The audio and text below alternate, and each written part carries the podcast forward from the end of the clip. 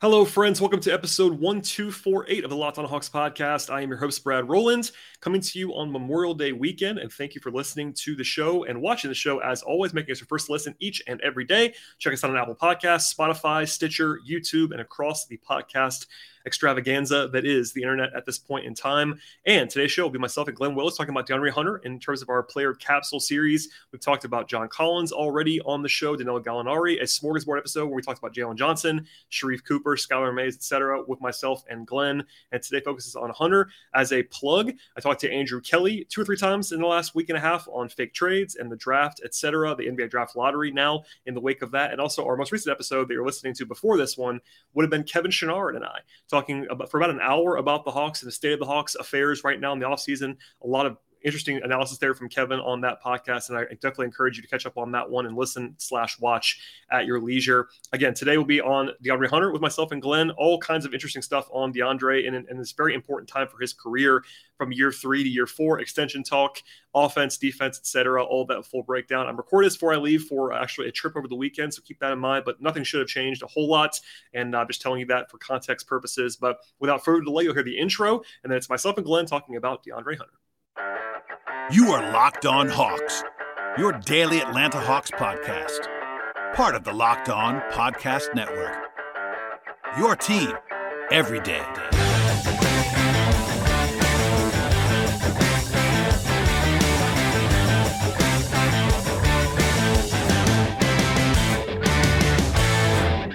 I am joined once again by my friend Glenn Willis to continue this player capsule series with a discussion today on DeAndre Hunter. Glenn, welcome back to the program.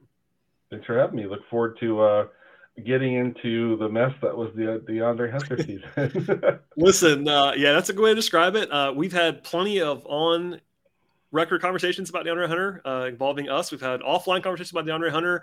Uh, I find that uh, oftentimes – either you or I is trying to defend him in some circles and talk about how uh, he's maybe gets a little, little, bit too much heat. And then even recently, I've gotten piled on for being too negative, quote unquote, about Hunter, maybe in this space. So uh, a lot of nuance, which is not always the strength of the internet. I think you and I try to give a little bit of nuance along the way, but certainly at the very least, we could say it was not a breakout season in his third year for DeAndre Hunter. Uh, he was banged up, which we'll get into, I'm sure. It's worth noting just at the top, though, he had the wrist injury that cost him a bunch of time. He had the knee issue dating back to last year.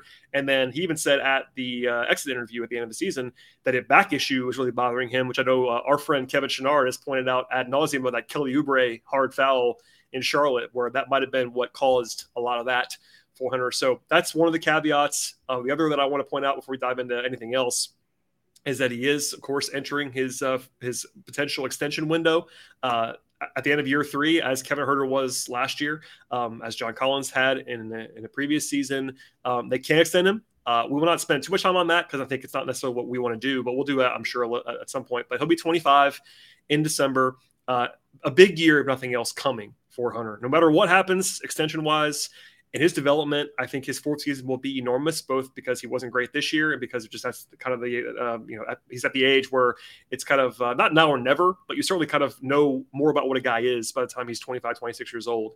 So you know we kind of got into it a little bit there, but Glenn, where where is your brain at with DeAndre Hunter at this point because it feels like there's a lot of vitriol, but there's also a lot of uh, maybe holding out hope as a guy who's a former top five pick. Uh, where's your mood at on Hunter at the end of the season? Yeah, I, I feel like I understand uh, any perspective someone has, right? If someone's yeah. really pess- pessimistic, you're like you look back and you're like, uh, I get it, you know. Yeah. If, if, if someone's still optimistic, uh, I'm like, I okay, I see a lot of things that that make me optimistic about what he could become too. Um, I, one thing for me is like when I went back to make my notes, I, I noted he played 53 games, and I was like, he played 53. I, I would have, I thought it was a smaller number than that. It felt like he missed so much more time than that. He missed a lot of time. Yeah. Yeah. So for me, when I uh, now that we've had time, a few weeks to kind of pull back from the Hawks season, and look back, Hunter maybe is the most interesting guy to kind of really kind of work through. Okay, what did we learn about him this year? And you know, for me, it, you know, I think about the first game when he was so good defensively on Luka, right? Yeah. And and and from that vantage point, it's like, oh man, the Hawks, you know, really could have the defensive guy that they want and that didn't really kind of work out. And, and that we, if we have time, we can get into a little bit about scheme difference under Nate and the prior coaching staff and how that's kind of factoring in, in my view around there. But but even like later in the season, when he had some of his better defensive performances, he's very good working over screens, which is rare for a guy his size to be to be that good. Mm-hmm. Um, and he's uh, you know I we all recall in the game the Hawks won against Miami the the way he defended Butler on that last possession. I mean, may, it just kind of makes you think like, oh, this could be the guy where on on the last possession of the game where you need to stop, he's the one you're going to put on the guy that you know is going to go seek that shot. And so there were flashes on defense, even if the consistency was pretty far off where the Hawks needed it to be and where probably all of us really wanted to see that. How much of that was the back? You know, here I am, a 50 year old guy. I hear someone complain about their back, and I'm like, all the empathy in the world for that, you know? Oh, yeah. Um, but, but, you know, in my mind, when I think about defense, it's hard for me not to kind of go to the other end of the court and think about, well, what do they really want him to do on offense? Is it to be the secondary uh, guy? Do they want him being second in usage, for example? Do they want him attacking the weak side after Trae's uh, kind of commanded a lot of attention at the point of attack and stuff like that? And to me, I feel like right now for him, the Hawks really need to decide what they want him to be because I feel like when I look back, it's kind of been a moving target. The injuries have been a part of that. Um, you know, Bogey coming in and becoming a guy who's an offensive focus mostly this year on the second unit kind of has an impact there. But I feel like they need to be like really specific about about what they want. Um, do they want him to be their defensive stopper and to make that where he spends most of his energy and where most of kind of their bigger asks go on the defensive end. But on the offensive end, we've seen, you know, across his time in the league so far, when Trae, when the other team kind of cross matches and puts a big wing on Trae, Dre, DeAndre will go at the smaller guy who sometimes is switched onto him and try to punish with his size that mismatch. So I feel like they need to right size and correctly scope his offensive role and figure out that they want him to be a defensive primary that probably needs a smaller role in offense, or do they want him to be more kind of a, a balanced two way guy that's kind of your second and a half guy on both ends of the court, not necessarily second um, or, or first in, in that sense. And so for me, I, I kind of, as much as anyone else, I look at the coaching staff and I look at the front office and I'm like, what is the role that you are designing for him that will set him up for success? And I feel like that's been um, a moving target like his whole time since he came in the league. And so that that's that's what I think about. Like, you know, just one kind of indicator here. Last year, to you know, past to 2021 season, I should say, um, between 16 feet and the three point line, he shot 58%. Not a huge volume, but he was great, like kind of operating in that uh, kind of mid range with his face up game. This year, on more volume, he only shot 33%. And I think about how many times the Hawks were trying to attack a mismatch, and Dre kind of dribbling with the defender right in his face as opposed to getting a, a true advantage situation. So yep. I, I feel like what the Hawks faced this year with more uh, more switching, less drop, um, a, a, lot more uh, pressure, ball pressure, and things like that. Put DeAndre in a lot of situations offensively where he can kind of get to his best stuff. And again, that's the thing that makes me go back and look at the coaching staff. So my top line takeaway this year is, man, figure out what his role needs to be. Uh, be consistent with that. Help them get set up for success with that, and stop, you know, kind of changing where he is in the offensive pecking order, and decide if he's going to be your first defensive wing or if you need somebody else um, kind of in that mix on that side as well. Because I think I think Hunter needs that consistency and that that, role consistency that, that come along. And I feel like it's something he hasn't had at this point. I think it's something he needs. That's maybe my biggest takeaway with him. I'm glad you said that because it really does get overlooked, and uh, I'm reminded in, in, the playoffs when you get the national voices for the first time, or at least for the one maybe the first time for the Hawks, and there's this thought that he's their number two on offense, or that he is he's he's this elite, you know, all this stuff. And it's like if you watch it, that's not really been the case. And I do think it comes down to, like you said, um, what is he going to be? We, we kind of know what he did this year. We'll talk about that for sure on this conversation and what his strengths are and what his weaknesses are. But uh, I think just taking a step back and laying it out like you just did is like, what, what does the organization want him to be? Because I think we kind of know they need a primary defender on the wing. He has been their best defender on the wing. He's been in that role, but not necessarily, uh, you know, a, a focus that's overarching in that direction. And then on offense, yeah, we all know they don't have a number two either, but he's not that right now. Do they want him to be in the, in the future? And it's tough because, like you, I think you laid it out the way, like if, if he's your number two and a half player on both ends of the floor, does he ever get good enough at either one of those things? That that's part of the problem too. Is like just internal development wise, what's his focus supposed to be? And obviously, you want him to get better on both ends of the floor, but uh, for me, primary concern number one is having him be the defender that you think he needs to be and especially given the roster construction. And he's been again their best guy, but I think it's fair to say he's not been incredible defensively. Uh, so that's part of the part of the issue as well. I'm glad you sort of laid it out that way. Uh, we're going to dive into both sides of the ball. I promise you on that. Before we get to that, though, a word from our sponsors on the podcast today. Today's show is brought to you by Built Bar, and we've been asking for a long time, and Built has now delivered. Built Bar granola bars are here. Built granola bars come in three unbelievable flavors. They have chocolate peanut butter, chocolate coconut, and white chocolate berry. If you want to try all three options, get a mixed box right now at built.com. They're so different from other bars and the puffs. Built bars uh, through the granola scene are loaded with granola. It's the perfect combination of crunch and chewiness, and just like bars and puffs, the bars have protein. They're packed with it actually, and they have 100% real chocolate on the outside. Well, 150 calories, 15 grams of protein, only 4 grams of sugar. Built granola bars will change your world because Built has cracked the code to a better granola. They're the perfect healthy snack to pack in your lunch, take on the road, or eat as a snack. And they have the collagen protein you need to help your body absorb more efficiently. That provides a ton of health benefits. If you're waiting for a delicious and healthy granola bar to hit the market, this is absolutely your time. Head to built.com right now to get all of the built granola bars. They have the three delicious flavors to try. Once again, that's chocolate peanut butter, chocolate coconut, and white chocolate berry. Do not miss out on this. Get, get yours today while supplies last, of course, and go to built.com to get all the built granola bars that you want right now. Use the promo code LOCK15 when you get there. One more time, that's promo code LOCK15, built.com, 15% off at built.com. Glenn, let's talk about offense first. You, you kind of pivoted back to the offense. Let's let's do that. Uh, I have some numbers, and we'll sort of dive into uh, what transpired here. You talked about the volume that he took in the mid range and the way he shot that there. It's interesting enough to me. Uh, he shot very poorly on like floater range shots and long twos last year, uh, especially in comparison to the year before. Now, you mentioned the number. Uh, I think it was like 58, 59%. That is never sustainable for anyone unless you're unless you're Kevin Durant. No one's shooting that from long two. So, like, I think a little bit was the tease of how good he was early in the year. In his second season, he was clearly making every shot he took, basically, and that was not necessarily going to be, be, sustainable. But it, it, crashed back to earth. Uh, and this year, he shot about 47% on twos. That's not great for a guy with his physical size and uh, and, and power.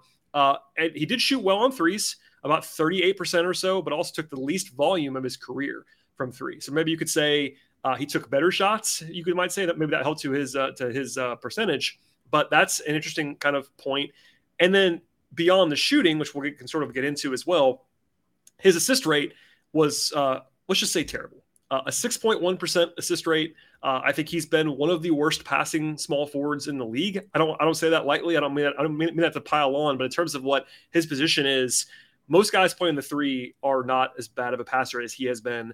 in comparison, uh, this is going to kind of startle people, I think. Uh, he had a worse assist rate than Clint Capela, than Onyeka Okongwu, and uh, other bigs, let's just say. And Capela and Okongwu are not noticed, like, you know, especially Capela, not noticed as, as a great passer, higher, higher assist rate than DeAndre Hunter this year. So we can get into like all the nuance of why his scoring was kind of the same as it's been the last couple of years. So that's not a huge concern. And look, he did average 13 points a game. You can't fake that. Um, but there were strengths there were weaknesses. Uh, I will just leave before I hand it over to you. I'll just say it is a bright spot that he has now established himself as at least a pretty good three point shooter. And if you're a three and D guy, going back to what we said a second ago, if, if your role is going to be, uh, let's just say Dorian Finney Smith as a comparison point, that's a good player.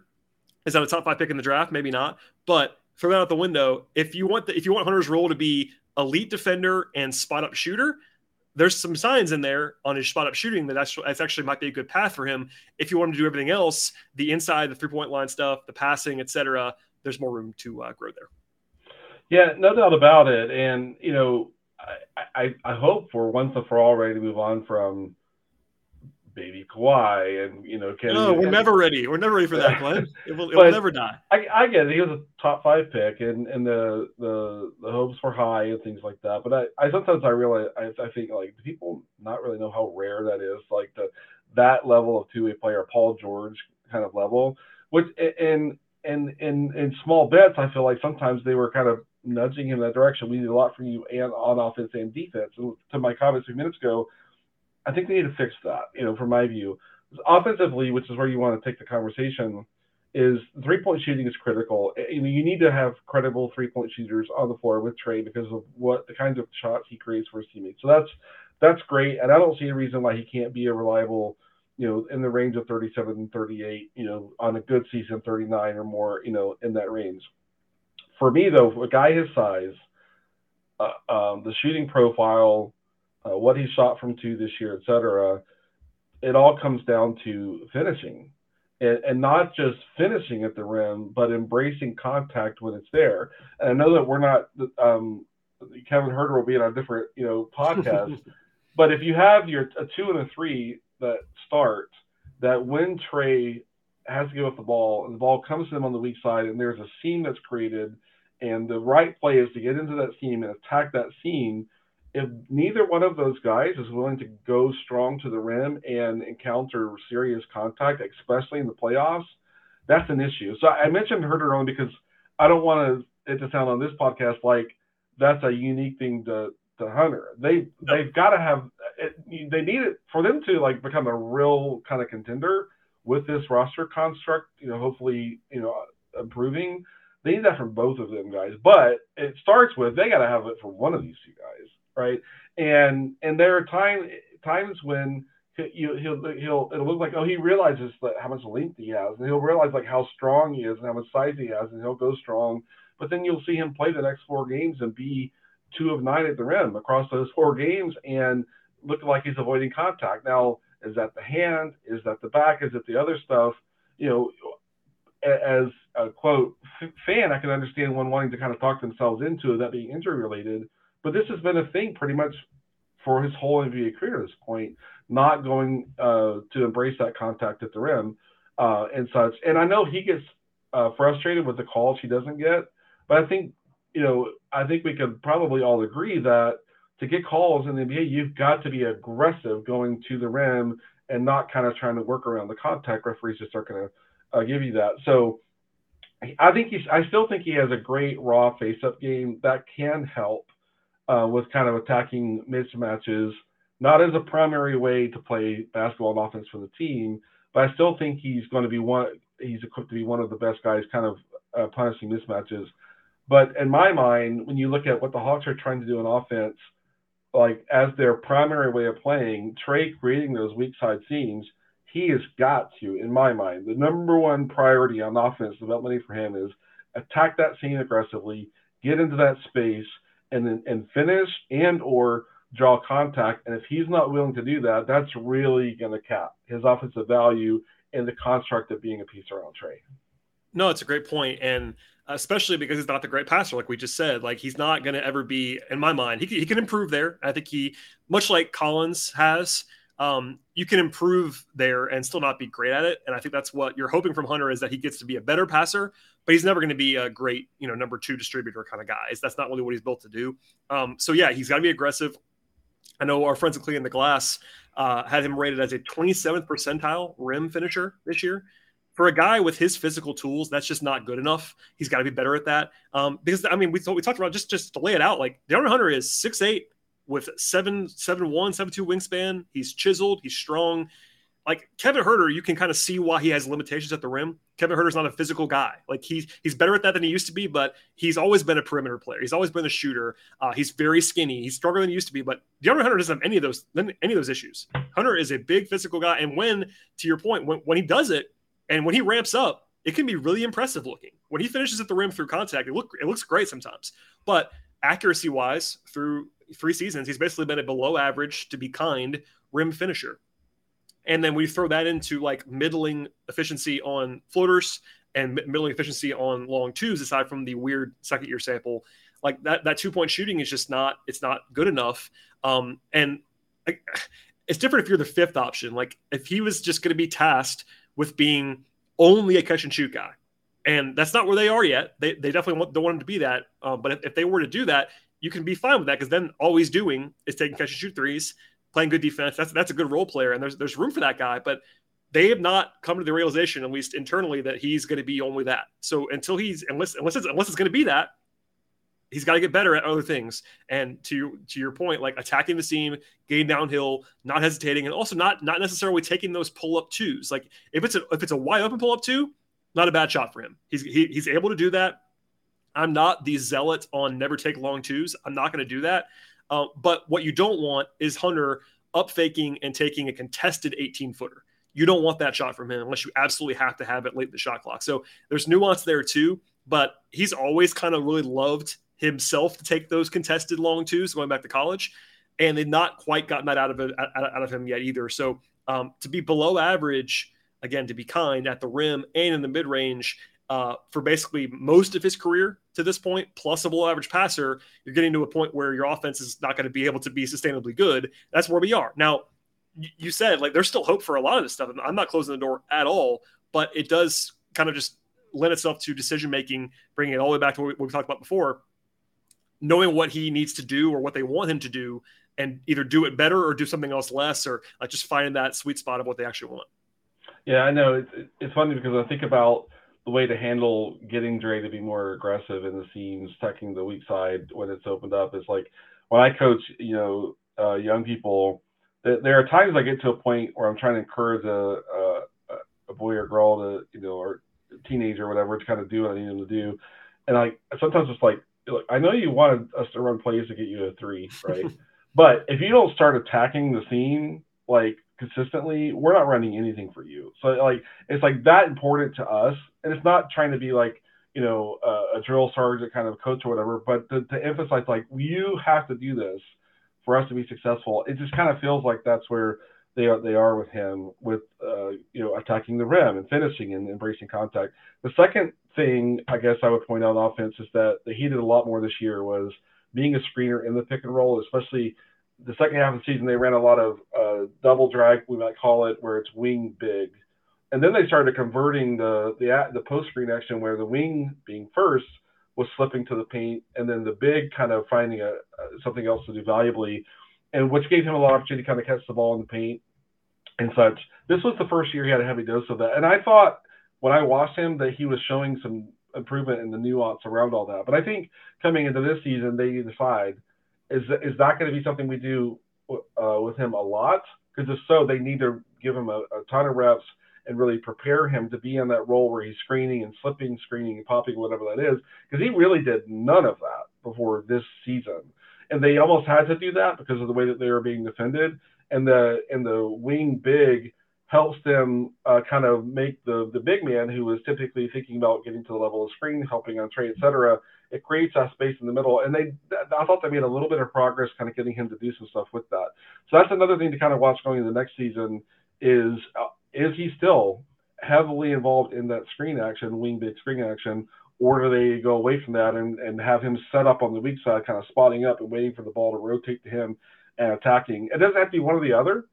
Um, but, but in my mind, I, I wouldn't want to go to like, Andre, here's the five or six different things we're going to do with you. It's like, here are the two things we're going to do with you, right? You're going to spot up on the weak side, catch it, take the ball and attack, or we're going to put you into the wing big uh, staggered screen and kind of go that way. And that's really all we're asking you to do. Now, they, they also put him on ball sometimes when trading to break. They'll run that stack uh, where he lifts to one of the three point breaks and runs a pick and roll from there. That's fine. I think I would punt. I think I would punt on any idea of running, having him running more than three or four pick and rolls a game or something like that. Yeah, it's a, um, it's a very secondary, maybe tertiary idea because it's not really what he's gonna gonna do super well.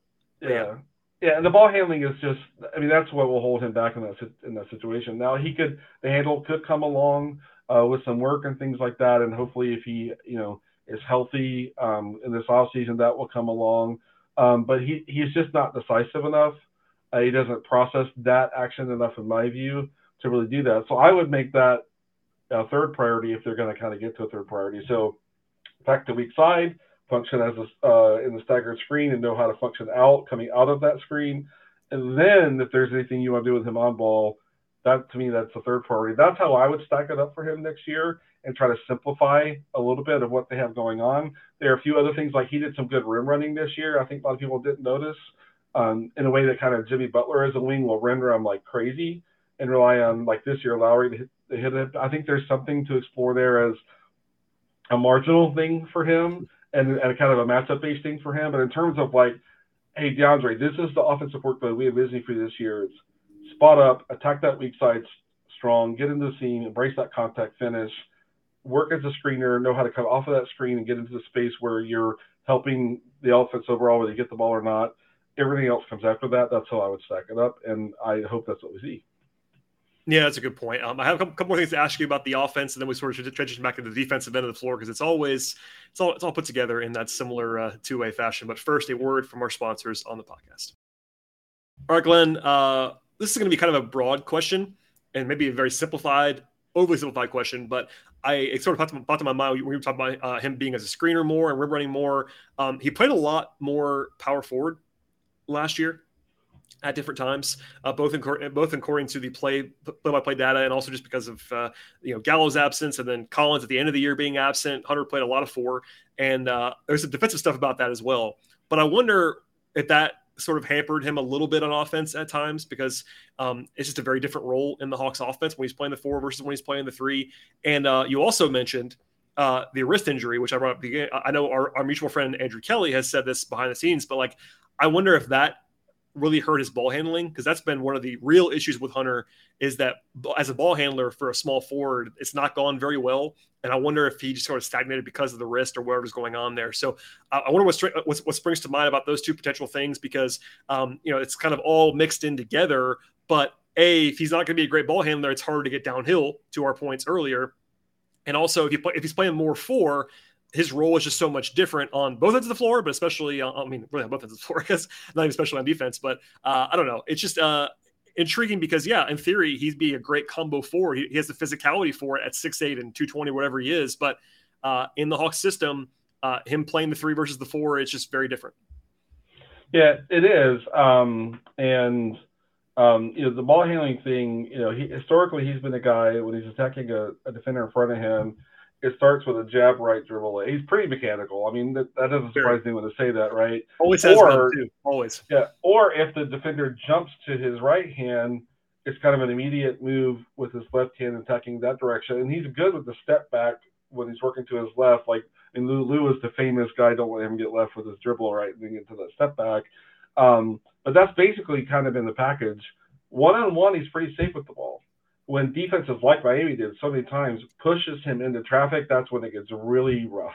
yep. And and that's where I, I the, the improvement has to come for him to be one of your primaries on offense. Now, um, de- defensively, you know, when we go back to before the coaching change, he was often the defensive point guard or, or defending the other team's point guard a ton. And that shifted a little bit this year, especially with Huerter um, kind of cementing his spot in the starting lineup where they – kind of uh, went game to game in terms of who how Huerter and Hunter were going to match up there.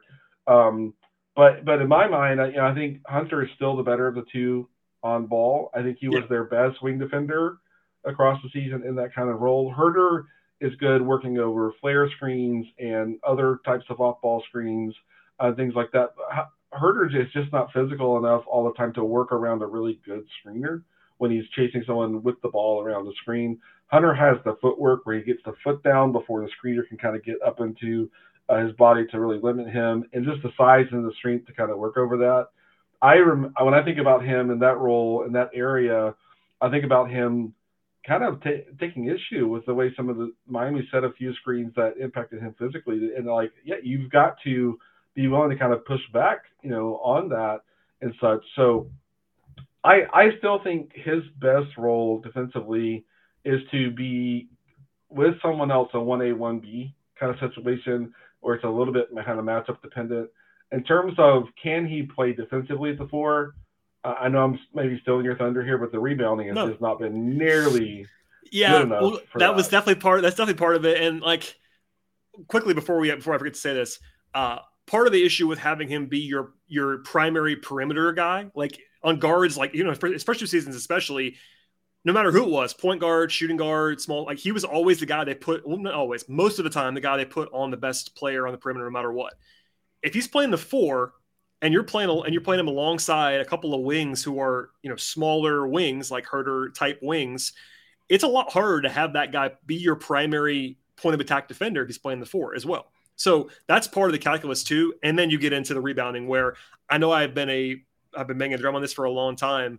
Uh, and I will say, it was the worst it's ever been this year. He was not quite as bad of a rebounder the first two years of his career, but he ended up this season, just put a number on it, with a 10.4% defensive rebound rate, which is, uh, I would describe that as flat out awful for a power forward, that's for sure. Even as a small forward, that's a really bad number. Uh, just for comparison's sake, he had a worse defensive rebound rate than Huerter. He had a worse rebound rate than Bogdanovich and Delon Wright. I know Delon's really good as a guard, but still, he's a lot has a lot better physical tools to rebound than guys like Huerter and Bogdanovic. He has a very similar rebound rate to guys like Trae and Lou, which tells you all you need to know about that. I know Trae's actually kind of a sneaky decent guy uh, rebounding sometimes because, but uh, again, he's 6'1", 180 versus uh, versus Hunter. So I think that at a bare minimum, to be fair, he should be better than that moving forward. It was kind of a worst case scenario kind of thing, but just to have one more comparison because I actually did the research. Uh, he had a worse rebound rate than guys like Donovan Mitchell and De'Aaron Fox and Tyus Jones, Malik Monk, Jordan Poole. All those guys have better rebound rates than Hunter. Not what you want. So that's part of it. And uh, I sort of invoked this earlier in the offseason. This is a very similar conversation to what we used to have about Taurean Prince. They're different players, but there was always a call for Taurean to play the four. And I was always like, is he going to rebound? Because if he doesn't rebound, he can't play the four. Uh, right. It's kind of the same thing for Hunter. Uh, I think he'll be better than this. The tools are better than this, but uh, that is definitely a limitation. And it's just kind of a weird thing too. I don't know if there, there's probably some randomness to it, but I mean, you pay attention to this stuff more than most. Like, is it a, is a is it a, is it a want to thing? Like, what holds him what holds him back in your mind from being even a decent rebounder? Because he should be physically a decent rebounder. You would think.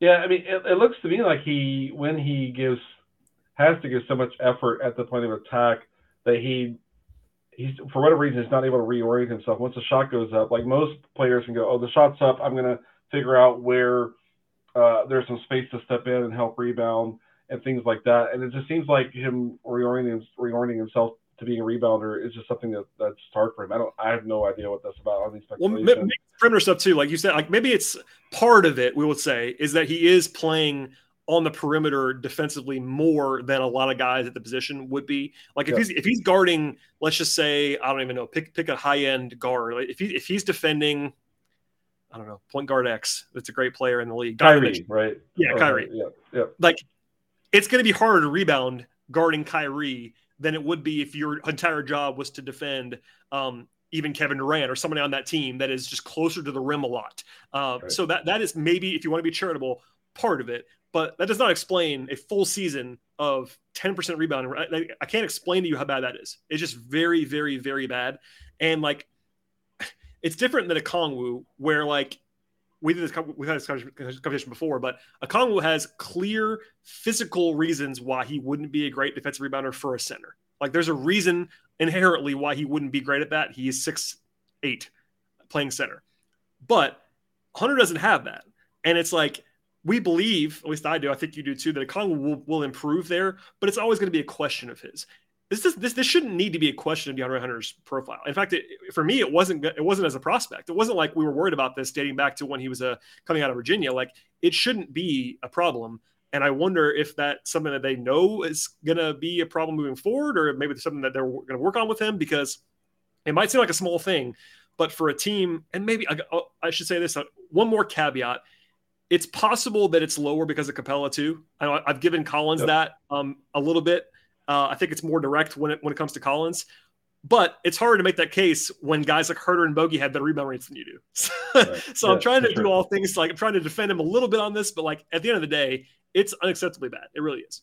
Yeah, yeah, no, it, it is kind of funny to work into the context a little bit because you'll see a game where Trae has like seven or eight rebounds, and and I'll remind myself like, oh that team was constantly on purpose putting Trae on the weak side baseline, which is yeah. prime rebounding real estate, right?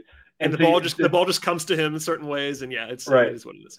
Yeah, um, uh, and it's easy when you have been away from the play and not had to show up as a help defender to be able to kind of focus on where the rebound is coming off and things like that. But I think that may be part of it. But the you know the reality is when the Hawks were at their best rebounding the ball, especially when Clint was off, was when four defenders were getting to the paint and showing up to help rebound together.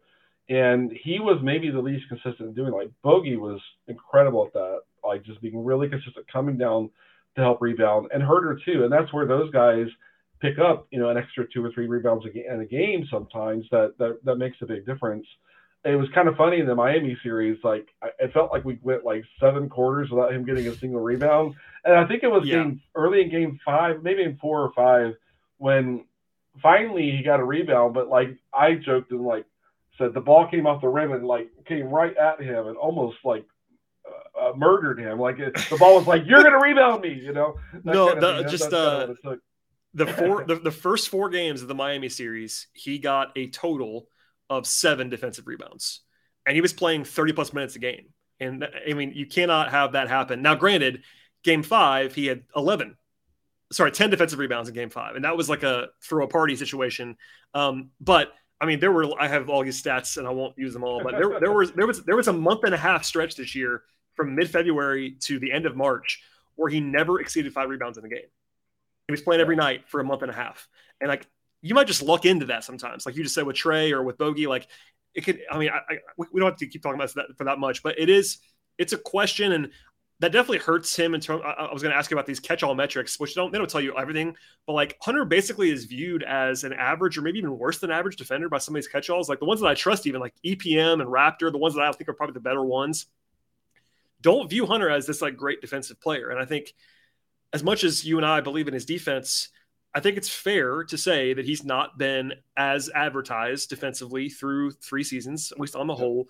And I think last year, and again, this is some I was high. This is some I had, I had him in my top five coming out because I believe in the defense is sort of a floor raising thing. Like I think he's gonna be good defensively. I don't think he's bad. We've said that a number of times on this show. Like he's been their go to best win wing defender.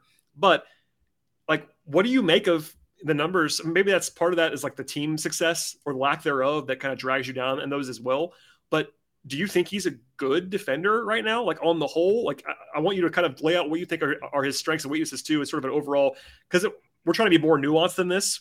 But you know people will ask you or they'll ask me like you know how good is he on defense? Someone that doesn't watch the hawks every night and i don't even know what to tell people sometimes. It's like okay he's not bad i'll say that, that that's that's a baseline that, that's a positive thing but is he like a game changing defender? Because right now, I think the answer is probably no to that in terms of like being a huge like plus plus guy. Yeah, I for me, I think the numbers are mostly about inconsistency this year. I think he had probably like seven or eight games where it's like, okay, he really made an impact on defense, right?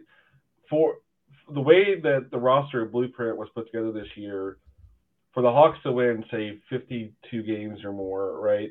They needed him to be a guy who was so good on defense that people started saying, "Is he going to get some votes for all defense?" And he was miles away. Like yeah. he wasn't. I mean, not, no one should have spent even a second thinking about whether DeAndre should have gotten like votes for all defense. And and in my mind, that is an important input into the way you construct rosters going forward. If they're trying to kind of move themselves towards being a true contender, I think you have to eh, say to yourself DeAndre's never going to be, um, or is unlikely to ever be, a guy who is giving you that much defensive consistency to help you get to being a top 12 or top 10 defense in the league. And so he probably needs to be your 1B on defense at best. If I'm not talking about on your average NBA team, I'm talking about a team that's really trying to do something, right? Yeah. And and that's and that's where that that, that comes for me. If they really simplified his role on offense, and then really said, look, we're we want to really have you invest like 80% of your energy et cetera on defense. Could he start getting closer to that? I don't think that's ridiculous to think that. But they're gonna have, they would have to really right size his role on offense to give him that focus on defense, like you see in a guy like Dorian Finney-Smith. Now, I think it's fair to say you'd be punting on a lot of potential offensive value if you did that. So let's make him the number two on defense in terms of our perimeter guys. See if we can get a guy who can kind of come in and be a, um, a guy who does give 75, 80% of his effort and energy on defense and get DeAndre slotted correctly on both uh, both ends of the court. What I mean, what he does well, I mentioned earlier, is navigating screens with his size is great. Um, you know, holding up at the point of attack without help, B plus. You know, probably see what I kind of kind of give him there. When when he gets into space, uh, at times he can have a little bit of trouble, and to me, that's just about uh, more consistent footwork. Not from the vantage point that he has bad footwork, but that he's not using specific footwork for what the other, what the player with the ball likes to do. Is he recognizing this guy loves to move left like immediately and getting on that player's uh, sort of left side? It's that game planning and the nuance that kind of comes in there that would need him to kind of really, really move. Now, like I said, it's hard to do that if you're asked to take a lot of uses on uh, on offense. So for me, that that's where it comes in. Uh, we talked about this with JC a little bit, but really where a lot of Hunter's defensive value should come from is in his versatility. You know, I remember a play in the Knicks series when he shuffled into center and he was in the middle of the paint calling out, you know, all of the comms and getting everyone organized. And then someone dribbled down his area and he got a block and rebound his own block. And I was like, oh my gosh, you know, so he can do enough on ball, he can do enough off ball, and such that if you don't have him being your number one defender all the time, his versatility is going to show up in some of those other areas, helping at the rim, you know, kind of coming down with a stunt or a dig that really helps the guy uh, that's defending at the point of attack. So I wouldn't probably want him uh, if I'm trying to build a, like a 50, you know, two 55 game winner slotted to be that guy on defense. I'd want him to be probably only my second guy, and then that that kind of that kind of works for me. Um, but yeah. you know, the, the other thing to mention quickly is that when when uh, Lloyd Pierce was still the coach, one major change under Nate is that Lloyd wanted all of his wings and guards to top lock the ball and push the ball hunter down towards the corner baseline corner. Yep. And they brought specific help across the paint to steal that baseline off. That and Huerter did that. Hunter did that. They tried to get Reddish to do it. Reddish wouldn't do anything. They really wanted to do specific that specifically. Um, but now Nate is keep your guy in front of you. Do your job. Keep your guy. And it is a completely different technique to play. And I think for a guy who is a little bit more mechanical, like DeAndre, he needs more role and technique stability to not always be changing you know the kind of technique you're asking him to play. And so I think I could see where a guy like DeAndre needed more time to get. Oh, we're not top locking these guys all the time anymore. We're you want me to keep him in front of me? That's a completely different. I mean, that is a different universe of like yeah. footwork and technique to play.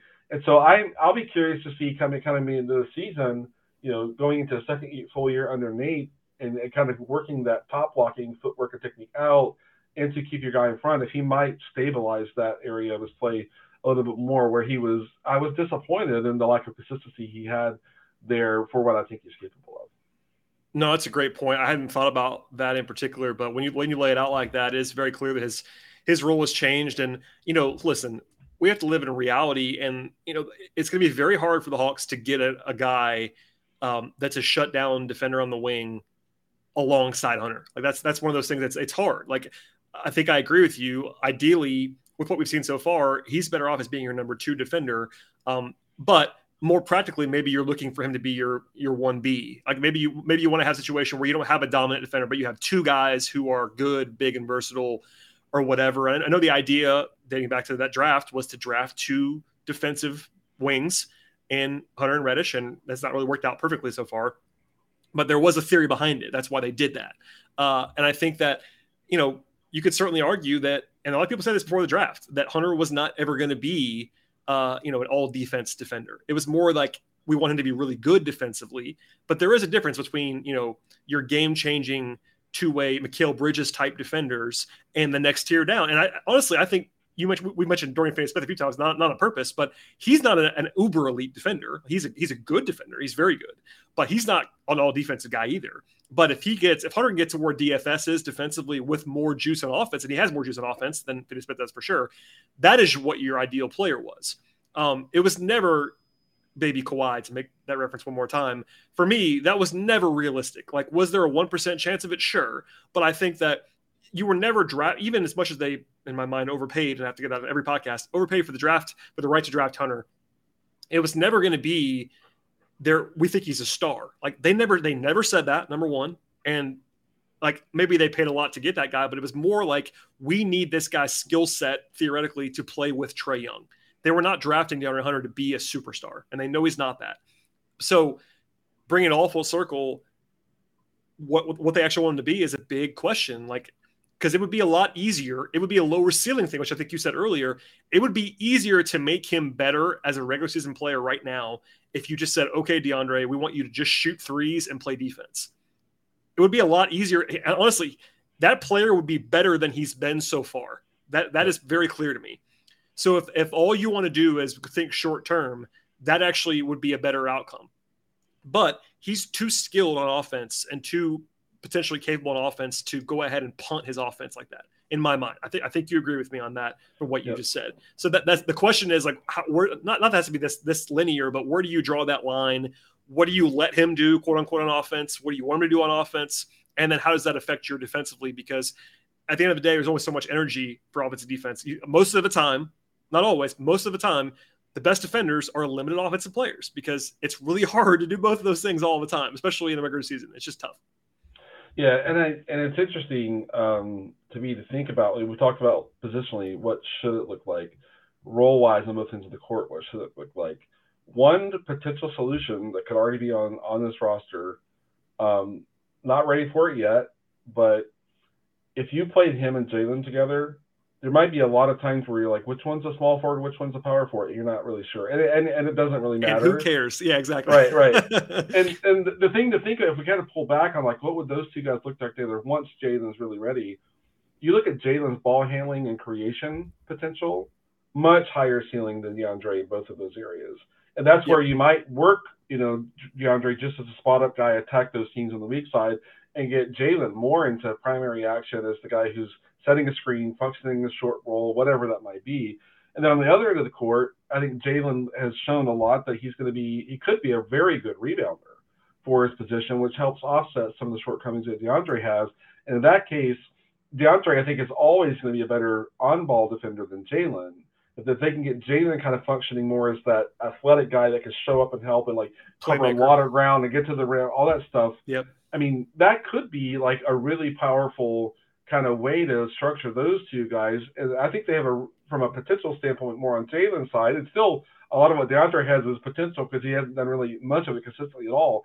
The the pairing there could really be something if if they could kind of get both of them to hit on the areas um, that they would need to hit on to make that match up. And again, I don't like when I haven't. I'm not ready to answer the question like, well, then might might that be a thing that works the second half of this next season? I don't know. I don't know if Jason yeah, get far enough, or would it be the next season? The next season seems like a more realistic target. Yeah. But as a, as as corporate speak, as a stretch goal to get some of that this season, uh, that excites me. The poss- sure. that pairing, the possibility of that, and again, it, there's a lot of things that have to go right, and they both would have to embrace the role that is carved out for them to get them to complement one another. But that could be a thing that kind of solves for a lot of the issues that we're seeing um, where the play at the three and the four, de- depending on what lineups on the court, is kind of uh, clunky and not always kind of what it needs to be. Those two guys, if it came together the right way, could could be pretty um, interesting and helpful. No, it could be, and uh, I will avoid the rabbit hole entirely. But uh, if you if you had those guys as your three and four, you are open up a lot in a lot of ways to compensate for what you don't have other places. Like you can play John Collins at center with those guys if you wanted to, and you have yep. enough physicality and enough rebounding with Jalen at the four to get away with that in a way you couldn't if Hunter's playing the four with John Collins, et cetera. Or if, so if you wanted to move on for Capela eventually, um, and they're probably gonna have to do that at some point. That'd be a good pairing with the Okongwu too, because then it kind of helps like makes up for some of, that, some of the size limitations with the Okongwu. If you have Jalen Johnson at 6'9", 220 and flying around next to him, that's a good pairing for him as well. So like all these questions, and uh, it is future facing but it's a good point. Um, you know, it's it's just really interesting. I, I to kind of put a bow on it before you before you get out of here. I, I know I have been um, people got mad at me recently for talking about Hunter and how much he struggled this year, and I think that maybe I should do a better job of framing that. It's not that I don't believe in Hunter long term. I, st- I still do actually believe in Hunter pretty well. I'm a, I'm also a realist, and I think it's kind of my job sometimes to point out like, look, he could have a lot of talent and a lot of upside and a lot of future facing intrigue and also and also have been bad this year. And both those things kind of are, are true in this case. And there's more nuance than that as I've tried to talk. I mean, we, we've uh, Glenn and I have tried to do this for like 45 minutes now, talking about uh, all the reasons why it was not a good season for him in, in, year three. That that's objectively true in my mind. You could disagree with me if you want to, Glenn. I think you agree with me in generally. I it do. just wasn't a good season. Uh, that's okay. It doesn't mean that the, that the party's over for DeAndre Hunter and you have to pack it up and go home. He could still have a great year in year four. Uh, it's just a it's a pretty interesting time for him, uh, even beyond. I purposely did not want to do, want to do extension talk with you, Glenn. It's not necessarily what we do together most of the time, but like it's a big decision for the Hawks as well. Like yep. In some ways, you have to not fully decide on him, but if you want to extend him, you're really kind of buying on what you're seeing long term. If you don't, the risk mitigation is it's not a bad thing but if he has a great season next year and now you're going to owe him like a near max contract, that's something else. So like, uh, it's interesting. I'll just say this: the, the next 12 months for DeAndre Hunter are maybe career defining, honestly, both for his wallet and also for his future with the Hawks and whatever else. Like, it's a big, big, big stretch coming up for him. I'm intrigued by it. We are both intrigued by it, I think, but uh, it's going to be really interesting. Agreed. And I guess my last thought here is I know a lot of Hawks fans are like, get him out of here, get him into a trade, whatever. And it's like, yeah, he, he had a rough season and it wasn't yep. good enough. I'll also say, be, be careful what you wish for because it is hard to find guys with his physical profile that will play as hard as he will play, that can move and have the functional athleticism that he does have. It is super hard to find those types. Um, so uh, you know, I, I, get like, oh, if we could Trae him for a, a real difference maker, yeah. Like we, you and I, we talked about John Collins. Everybody's on the table except trade in those scenarios, right? That's but what I said before. Like, like, yeah, yep, it's fair. He had a rough season. It wasn't good enough for what they need from him. We talked about some of why some of that falls on him, and in my mind, some of that falls around organizational decisions that he made. Sure. Um, but just but see, be careful what you wish for, because if if he gets if he were to get casually moved, which I don't think will happen, then just let's just count the number of seasons it takes for them the Hawks to reacquire a guy who brings uh, the the that raw profile that he brings. Uh, it, there aren't a lot of guys like that. So and that is why at the end of the day they did what they did to draft him. And I right. I nitpicked the the overpay in my mind of capital, right. but that is that is why they did that. They they know deep down Travis Schlenk knows that you have to take bets on those six eight six seven six nine wings that can play that can play both ends of the floor. And that's why they've they drafted those guys in the same draft. That's why Jalen Johnson is not exactly the same player but that's why they did another thing there with Jalen, who can play a little bit of the three, a little bit of the four. Those are modern guys who have two way appeal. And when you're building around Trae Young in particular, you have to have those guys. You have to. To win at the highest level, you have to have defenders in particular. And uh, they know that. They're betting on them. And obviously, the Reddish thing didn't work out very well, but they'll try it again later with that pick whenever it comes back and this year's pick and whatever. But um, yeah, I, I, totally agree with you. They, they know what they are hoping he'll be. I'm not sure if it's going to happen. Nobody's sure that what, what's going to happen there, but they know that's why they went out and got him in the first place. So, uh, well, Glenn, we, we could probably do another hour on Hunter, which is crazy between you and I. We probably have yeah. stuff that we we've left unsaid, but uh, we've gone 50 minutes plus. Let's get out of here. I, have taken up way, way, way, too much of your time, but uh, what's what's going on in your in your world? I know Peachtree Hoops draft is coming. The draft is like a month away now as we record this, so uh, we're getting we're getting closer. Yeah, so uh, draft profiles are going to be coming soon to Peachtree Hoops. I'll have my my share of those. Uh, as I've mentioned, you know, I'm leaning into this draft class now I can't do that during the regular season. too much um, going on. Too much going on. Um, so you know, follow our work there. Uh, follow me on Twitter at Willis underscore Glenn, and then you know Kevin and I are still plugging along on that other podcast that I uh, am a regular part of. ATL and 29 is the podcast. We will not shy away from it. It's a lot of fun to listen to. You guys have a new episode in the last week, as I uh, as I listened to uh, the other day. I, am not sure when, when, this podcast that we're recording right now is is running, but that podcast is always updated. Check out ATL and 29. Uh, that's a fun show that we can all we can all listen to both those podcasts. I will say that there's room for all of us under the tent. Thank you, Glenn, for doing this. As always, uh, as for everybody else, please subscribe to this show uh, on Apple Podcasts or Spotify or YouTube. Uh, follow Glenn on Twitter. Check out Peachtree Hoops as well. And we'll see you all next time.